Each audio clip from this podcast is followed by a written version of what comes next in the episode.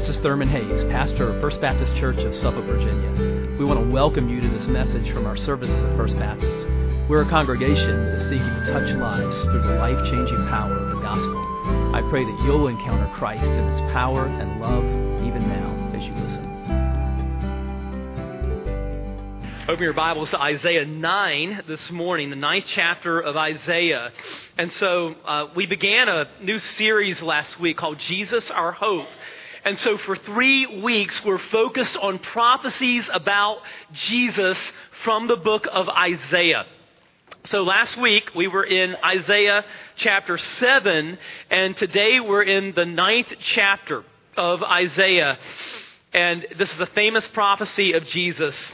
For to us a child is born. Isaiah 9, and let's look together in God's word at verses 1 through 7 as we prepare to dig into it. Isaiah chapter 9, and let's look at the first seven verses. God's word says, But there will be no gloom for her who was in anguish. In the former time, he brought into contempt the land of Zebulun and the land of Naphtali. But in the latter time, he has made glorious the way of the sea, the land beyond the Jordan, Galilee of the nations. The people who walked in darkness have seen a great light. Those who dwelt in a land of deep darkness, on them has light shone. You have multiplied the nation. You have increased its joy. They rejoice before you as with joy at the harvest, as they are glad when they divide the spoil. For the yoke of his burden and the staff for his shoulder, the rod of his oppressor, you have broken as on the day of Midian. For every boot of the tramping warrior and battle tumult, and every garment rolled in blood will be burned as fuel for the fire. For to us a child is born. To us a son is given, and the government shall be upon his shoulder and his name shall be called Wonderful Counselor, Mighty God, Everlasting Father, Prince of Peace. Of the increase of his government and of peace there will be no end. On the throne of David and over his kingdom to establish it and to uphold it with justice and with righteousness from this time forth and forevermore. The zeal of the Lord of hosts will do this. Father, we thank you for what you have accomplished and for what you will accomplish through your Son. And we pray that you would take this glorious prophecy, which tells us about the first coming of Christ and the second coming of Christ, and that as Christ is lifted up, that you would draw all of us closer to him today. Lord, in whatever situation we were when we came into this service. Whatever needs we have in our lives, and you know what they are, whatever challenges that we're facing, we pray that you would help us to lock in on you right now. And that we would allow your spirit to speak to us, and that as Christ is lifted up, that we would have a vision of him that is so glorious that it would, it would eliminate everything else. Help us to see Christ today in this prophecy, and we ask it in Jesus' name. Amen. One of the symptoms of life in a broken, fallen world is that sometimes even our sleep would be punctuated by something dark and tragic. And most all of us have had the experience of dealing with nightmares. And I don't know about you, but my worst ones are that something bad has happened to somebody that I love. And maybe you've had the experience of waking up from a nightmare and it slowly kind of hits you that, you know, this, this was only a dream. this isn't real. And in those situations, I, I just want to go around and I see Melissa's there and I see my children are in bed and they're sleeping peacefully and I just, I just want to grab them and, and hug them because the nightmare was not true. What we see here at, in Isaiah is that Israel's worst nightmare which we talked about last week in chapter 7, their worst nightmare is going to come true. And we saw last week in chapter 7 that, that King Ahaz, rather than trusting in God for protection, Ahaz decides to trust in the Assyrians of all people for protection. And the prophecy of Isaiah there in chapter 7 was that what Ahaz trusted in more than God is going to be the very thing that destroys him and his nation. The Assyrians are going to come, and it is going to be an incredibly dark time. And so, what we see throughout chapter 8 is that Isaiah is continuing to prophesy about what this is going to be like when the Assyrians come and as he finishes chapter 8, in the last verse of chapter 8, it couldn't be any darker because he says in the last verse of Isaiah 8, they will look to the earth, but behold, distress and darkness, the gloom of anguish, and they will be thrust into thick darkness. Isaiah says, This is what it's going to be like. You know, because of your failure to trust God, this is what it's, what's going to happen. And so at the end of Isaiah 8, you have just darkness. It can't get any more dark. It's thick darkness, deep darkness. But then, at the beginning of chapter 9, everything changes light breaks in. So, this is the first thing that we see in this prophecy this, this breaking in of the light. Let's look at verses 1 and 2 again. But there will be no gloom for her who was in anguish. In the former time, he brought into contempt the land of Zebulun and the land of Naphtali, but in the latter time, he has made glorious the way of the sea, the land beyond the Jordan, Galilee of the nations. The people who walked in darkness have seen a great light. Those who dwelt in a land of deep darkness, on them has light shone.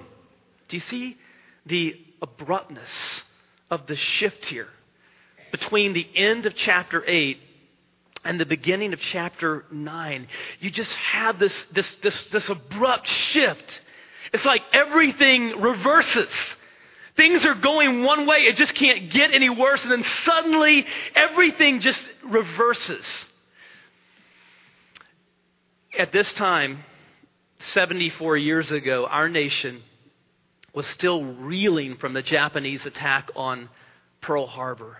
And if the American public had known the truth about what had really happened on December 7th, they, it would have been even worse. It's a good thing they didn't know. They would have been freaking out because it was so bad. And a good chunk of our Pacific fleet was at the bottom of Pearl Harbor. Throughout the early months of 1942, that winter and spring, the Japanese were going to continue rampaging across the Pacific and winning victory after victory. It was a dark time for our country.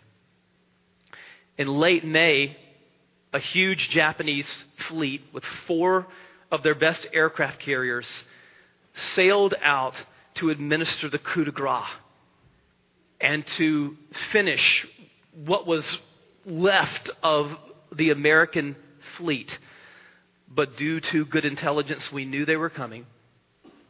And on the morning of June 4th, 1942, American dive bombers pierced the clouds, swooped down on the Japanese fleet at Midway, and within the span of six minutes, three Japanese aircraft carriers were sinking, and the fourth would be sunk the next morning. It was one of the most stunning reversals in the history of warfare. That's the kind of reversal that we see here.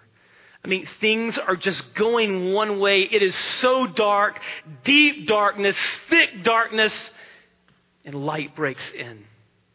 And everything changes and everything begins to reverse.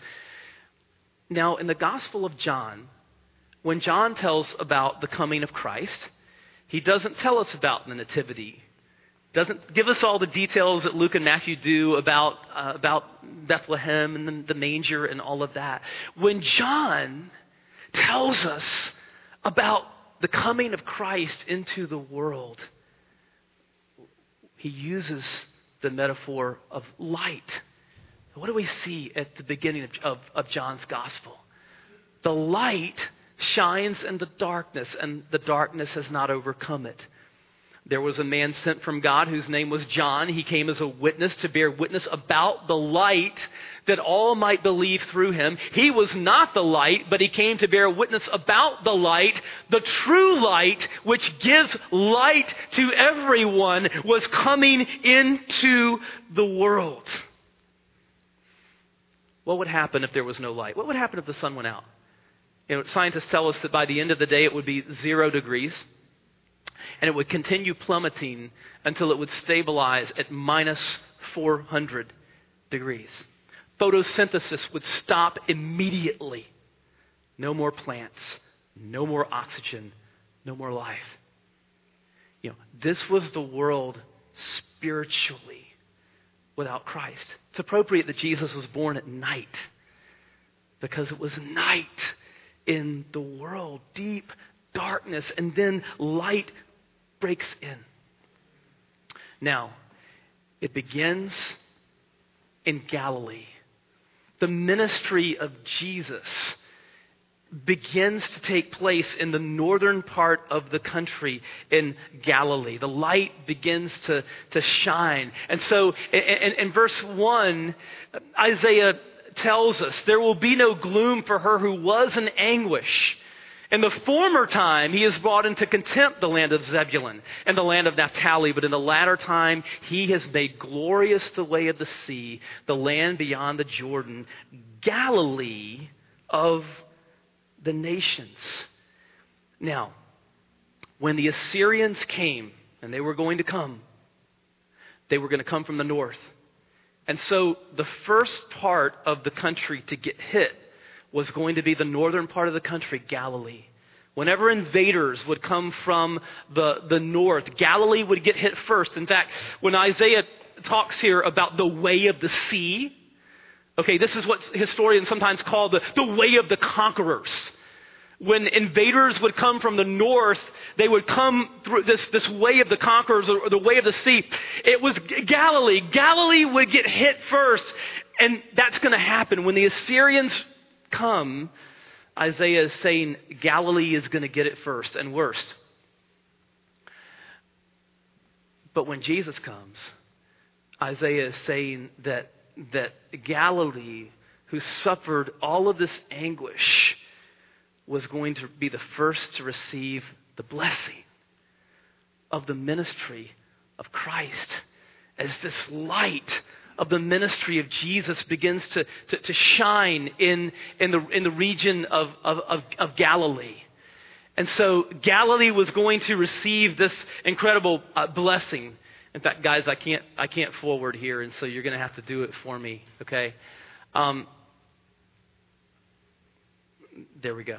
Okay, so um, as Jesus begins to minister, and is at the beginning of his earthly ministry, it begins around Capernaum. Okay, he's raised in Nazareth in Galilee. The early part of his ministry takes place around the Sea of Galilee. His home base of operations is Capernaum. So, Matthew in talking about, in chapter 4 of Matthew, in talking about this early ministry of Christ, what does he do?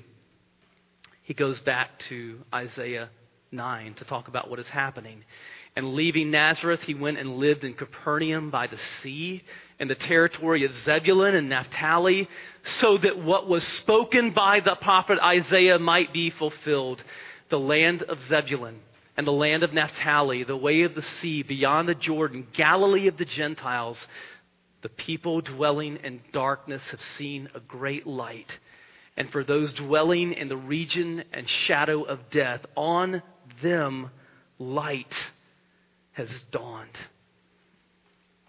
The light of Christ is breaking in. Second, we see here the character of the light. What's it going to be like? What is the, the light of Christ like in its character? It's going to be a time of rejoicing. Isaiah says in verse 3 You have multiplied the nation, you have increased its joy.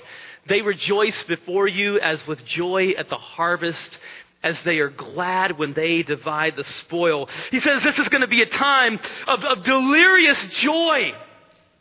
This land that was in such darkness and anguish is now going to be rejoicing because of what God is going to do. he says in verse 4 For the yoke of his burden and the staff for his shoulder, the rod of his oppressor, you have broken as on the day of Midian. Now, we just studied the book of Judges. So, Midian was very significant, right? It's associated with Gideon. So, you remember the story of Gideon? You remember um, Gideon was this guy who was like the weakest in his clan. He's a very unlikely savior for his nation. You know, there's nothing special about his clan. There's nothing special about him. When we first meet Gideon in the book of Judges, remember what he was doing? He was down in a wine press trying to thresh wheat in a wine press of all places because he was so terrified of who? The Midianites. The mighty Midianite army. And, and what did God tell him to do? God said, I want you to reduce your forces. you have too many soldiers to win this victory against this mighty army, Gideon. So, what does God do? God reduces Gideon's forces from 32,000 to 300. God wins this incredible victory over Midian with a very unlikely Savior and in a very unlikely way. and of course, as all the judges do in Judges, okay, Gideon uh, just foreshadows the real Savior, okay? The real deliverer is Jesus, but who also was going to look like an unlikely Savior, right? He's you know, he's born in, uh, his, he doesn't come from a family of power or influence or wealth. And he's born in an animal pen, and his feed, his, his, his crib is a, a feeding trough for animals. And then he's raised in this little backwater town in Galilee, uh, Nazareth. you know, he doesn't go to all the, the, right schools or, you know, he doesn't, uh, he doesn't uh, have an army at his disposal. He doesn't hold political office, you know, on and on and on. He, he's a very unlikely savior. And, and then look at his, look at his original followers. You know, they weren't numerous. It was a little band of pretty ordinary people that God was going to use to just change the world.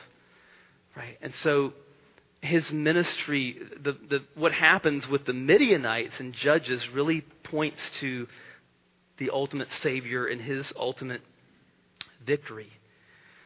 Verse 5 For every boot of the tramping warrior in battle tumult and every garment rolled in blood will be burned as fuel for the fire. Now, in this prophecy and in many Old Testament prophecies, what you see is sort of a, a, seamless moving back and forth between the first coming of Christ and the second coming of Christ. Okay, so we see in this that in this prophecy, right? We see things that pertain to the first coming of Christ. To us, a child is born. But then we see language that really points us beyond the first coming of Jesus to the second coming of Jesus. Because Isaiah is talking here about a time when there is going to be no more violence, no more war. See, he's prophesying to a people who are going to face war, who are going to face bloodshed. The Assyrians are going to come. It's going to be incredibly violent. There are, there are going to be garments that are going to be rolled and stained in blood. And Isaiah knows that. but even beyond that, you know, this is a world that is often characterized by violence and blood. Whether it's the Assyrians or the streets of Paris, France, or San Bernardino, California, or the Middle East, or the streets of America. I mean, on and on and on. I mean, we live in a broken world that is, that is often characterized by violence and bloodshed and war. And Isaiah says there is coming a time when there is going to be none of that. In fact, in another prophecy about Jesus in Isaiah 2, he has already said this. He shall judge between the nations and shall decide disputes for many peoples. They shall beat their swords into plowshares and their spears into pruning hooks. Nation shall not lift up sword against nation, neither shall they learn war anymore. Isaiah is saying here in, in, in, in, the prophecy in chapter 2 and verse 4, as he is saying here in, chapter 9 and verse 5, you know, there's coming a time when, when, when everything that has characterized the shedding of blood and violence Okay, that all of these things, uh, the, you know, the warrior's boot, you know, which symbolizes war, um, the garment stained with blood, he's saying there's coming a time when Jesus comes again, there's coming a time when all of these things are going to just be thrown into the bonfire of God's grace. No more violence, no more bloodshed, no, no more war when Jesus comes again to rule and to reign. Uh, we should pray for the second coming of Christ. Our Lord, come. Third, we see here something about the source of the light. So, where do all these good things come from? Verse 6 For to us a child is born to us a son is given, and the government shall be upon his shoulder, and his name shall be called Wonderful Counselor, Mighty God, Everlasting Father, Prince of Peace. Who fulfills this description? Who could be a child and yet mighty God? Who but Jesus? Ray Ortlund says this Look at Jesus as the wonderful counselor. He has the best ideas and strategies. Let's follow him. As the mighty God, he defeats his enemies easily. Let's hide behind him. As the everlasting Father, he loves us endlessly. Let's enjoy him. As the Prince of Peace, he reconciles us while we are still his enemies. Let's welcome his dominion. Look at verse 7 of the increase of his government and of peace, there will be no end. Now, did you ever think about this phrase? You, many of you, you've heard this prophecy before, and you probably said these words before, but did you think about the meaning of this? Of the increase of his government and of peace, there will be no end. In other words, when Christ comes again and renews all things, and there's a new heaven and a new earth, and he, Jesus is ruling and reigning, and the government is on his shoulder.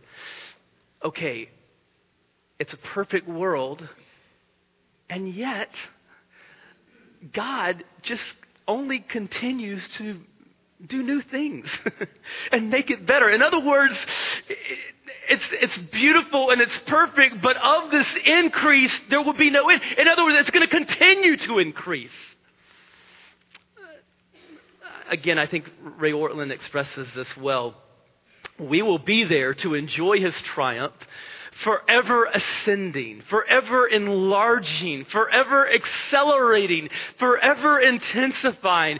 There will never come a moment when we say, This is the limit. He can't think of anything new. We've seen it all. No. Every new moment will be better than the last. Now, this is what C.S. Lewis captures at the end of the Chronicles of Narnia.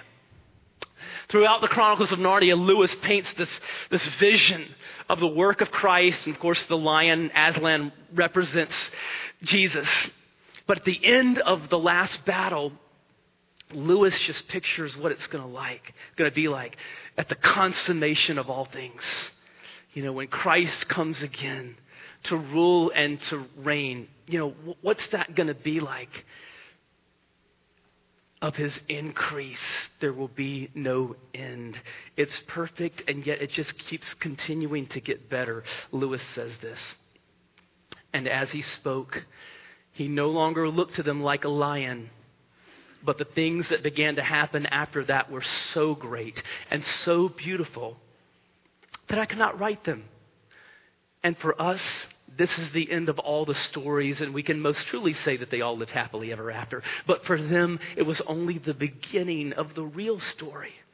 All their life in this world and all their adventures in Narnia had only been the cover and the title page. Now, at last, they were beginning chapter one of the great story which no one on earth has read, which goes on forever, in which every chapter is greater than the one before. Of his increase, there will be no end.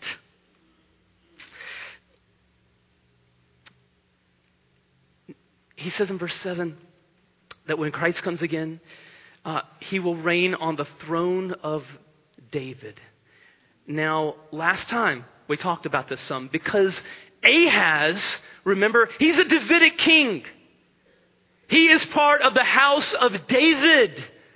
And yet, he fails miserably.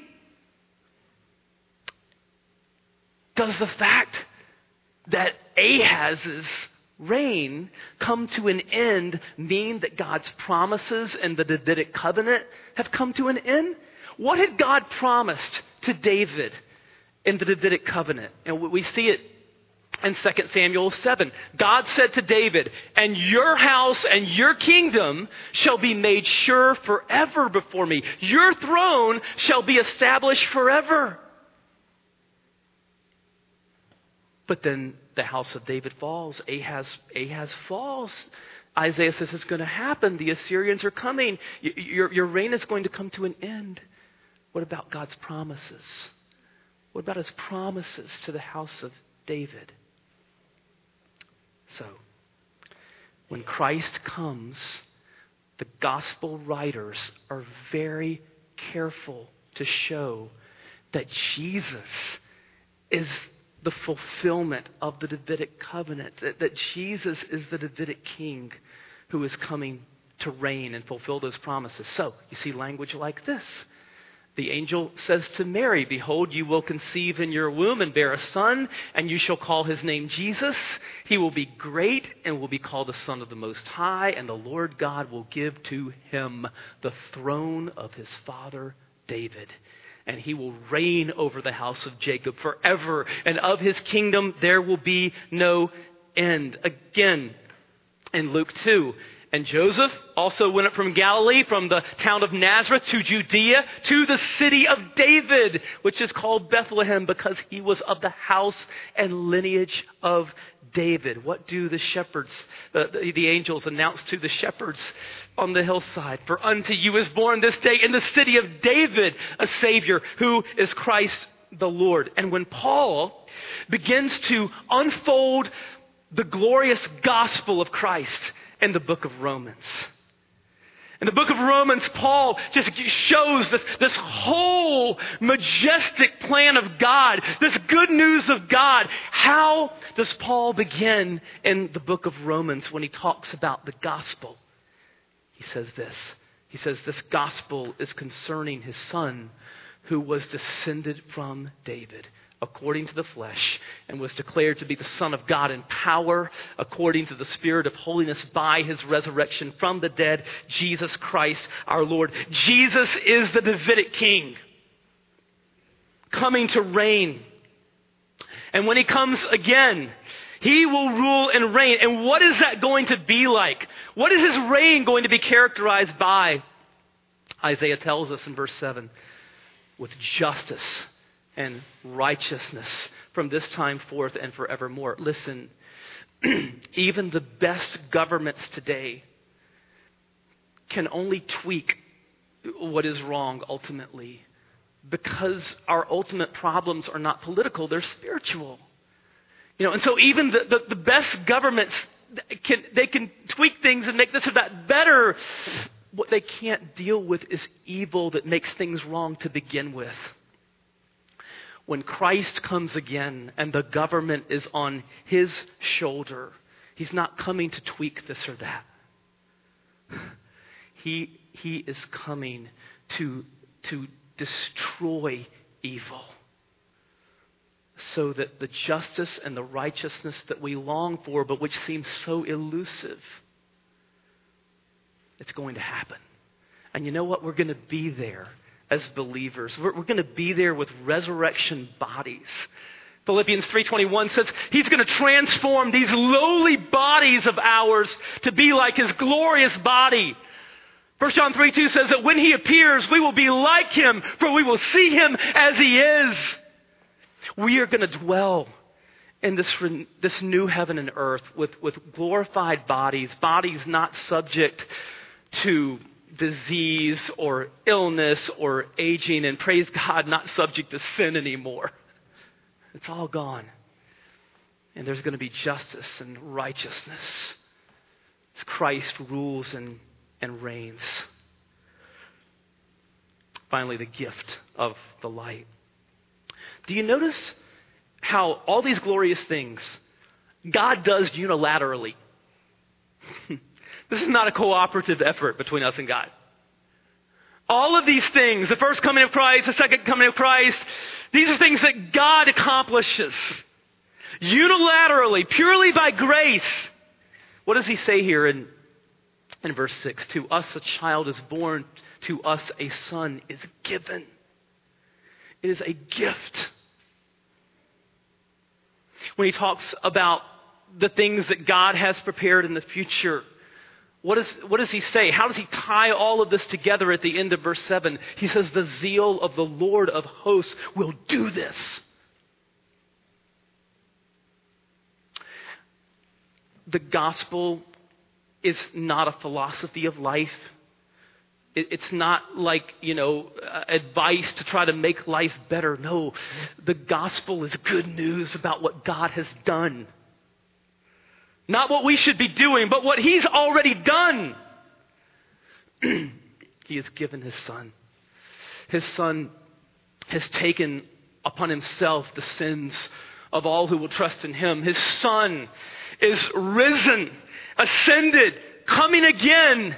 The Lord does this. This is good news. The issue is whether or not we believed it. There are a lot of things on earth we can't count on, right?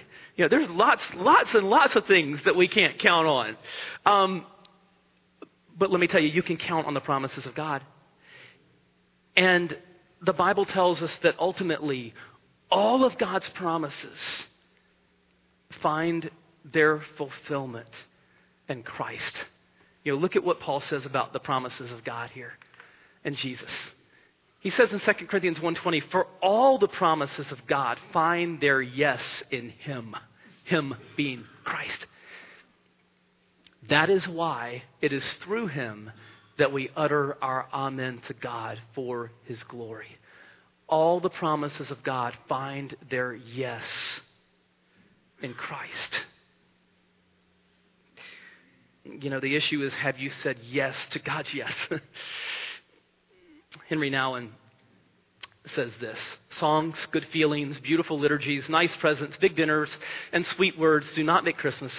Christmas is saying yes to something beyond all emotions and feelings. Christmas is saying yes to a hope based on God's initiative, which has nothing to do with what I think or feel. Christmas is believing that the salvation of the world is God's work and not mine. Let's pray. Father, we thank you for your grace. We thank you for your gift. The gospel is about a gift, it is about your initiative, it is about your accomplishment. Lord, you, would you give us the grace to simply say yes to the yes that you have already said in Jesus? We pray it in his name. Amen. If you're here today and there's a need in your life, if you just need ministry in some way, uh, we are here for you. If God's working in your life to, to come to know Him or know more about Him in a personal way, uh, we are here for you. If, um, if you say, uh, you know, I want to be a part of what God is doing here at this church family, uh, please know we are here for you. You're welcome to come. Let's stand together as we sing.